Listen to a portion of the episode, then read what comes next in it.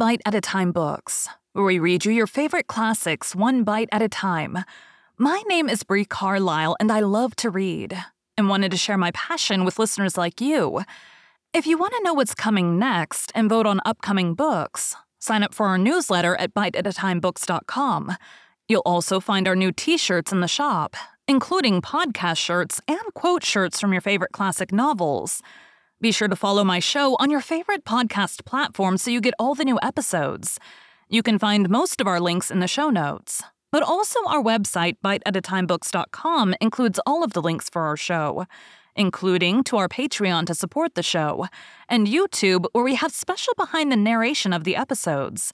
We're part of the Bite at a Time Books Productions Network. If you'd also like to hear what inspired your favorite classic authors to write their novels, and what was going on in the world at the time, check out the Bite at a Time Books Behind the Story podcast, wherever you listen to podcasts. Please note, while we try to keep the text as close to the original as possible, some words have been changed to honor the marginalized communities who've identified the words as harmful, and to stay in alignment with Bite at a Time Books' brand values. Today we'll be continuing Adventures of Huckleberry Finn by Mark Twain. Chapter 10 After breakfast, I wanted to talk about the dead man and guess out how he come to be killed. But Jim didn't want to. He said it would fetch bad luck. And besides, he said, he might come and haunt us. He said a man that weren't buried was more likely to go haunting around than one that was planted and comfortable. That sounded pretty reasonable, so I didn't say no more but I couldn't keep from studying over it and wishing I knowed who shot the man and what they done it for. We rummaged the clothes we'd got and found eight dollars in silver sewed up in the lining of an old blanket overcoat. Jim said he reckoned the people in that house stole the coat because if they'd a knowed the money was there, they wouldn't have left it. I said I reckoned they killed him too. But Jim didn't want to talk about that. I says, now, you think it's bad luck, but what did you say when I fetched in the snakeskin that I found on the top of the ridge day before yesterday? You said it was the worst bad luck in the world to touch a snakeskin with my hands. Well, here's your bad luck. We've raked in all this truck and eight dollars besides. I wish we could have had some bad luck like this every day, Jim. Never you mind, honey, never you mind. Don't you get too pert, it's a coming. Mind I tell you, it's a coming. It did come too. It was a Tuesday that we had that talk. Well, after dinner Friday, we was laying around in the grass at the upper end of the ridge and got out of tobacco. I went to the cavern to get some and found a rattlesnake in there. I killed him and curled him up on the foot of Jim's blanket ever so natural, thinking there'd be some fun when Jim found him there.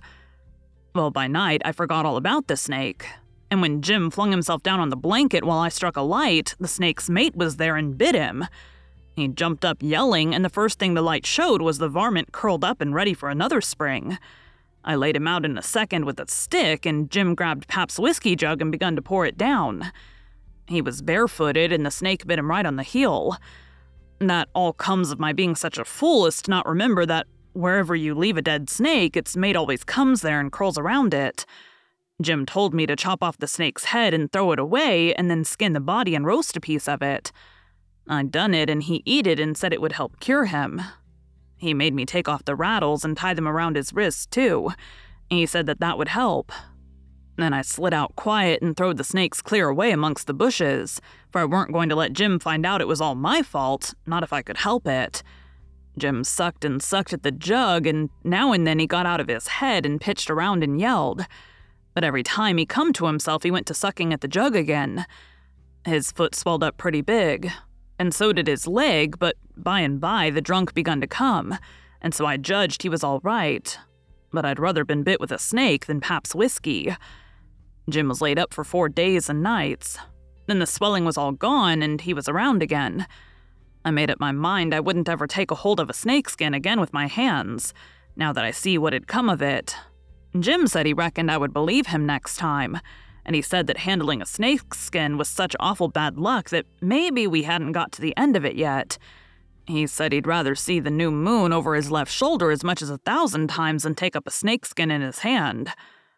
Well, I was getting to feel that way myself. Though I've always reckoned that looking at the new moon over your left shoulder is one of the carelessest and foolishest things a body can do.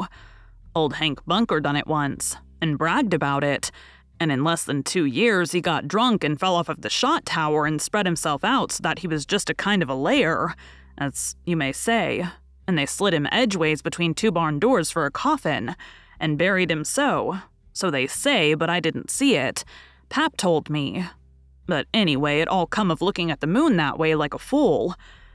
Well, the days went along, and the river went down between its banks again, and about the first thing we'd done was bait one of the big hooks with a skinned rabbit and set it and catch a catfish that was as big as a man, being six foot two inches long and weighed over 200 pounds.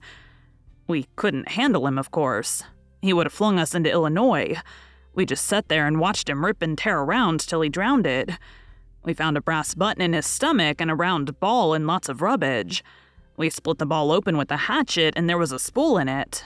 Jim said he'd had it there a long time to coat over it so and make a ball out of it. It was as big a fish as ever was catched in the Mississippi, I reckon. Jim said he hadn't ever seen a bigger one.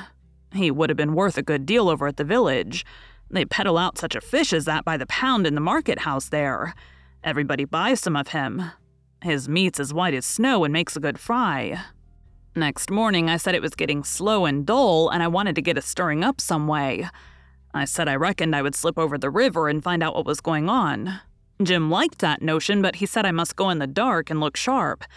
Then he studied it over and said, Couldn't I put on some of them old things and dress up like a girl? That was a good notion, too.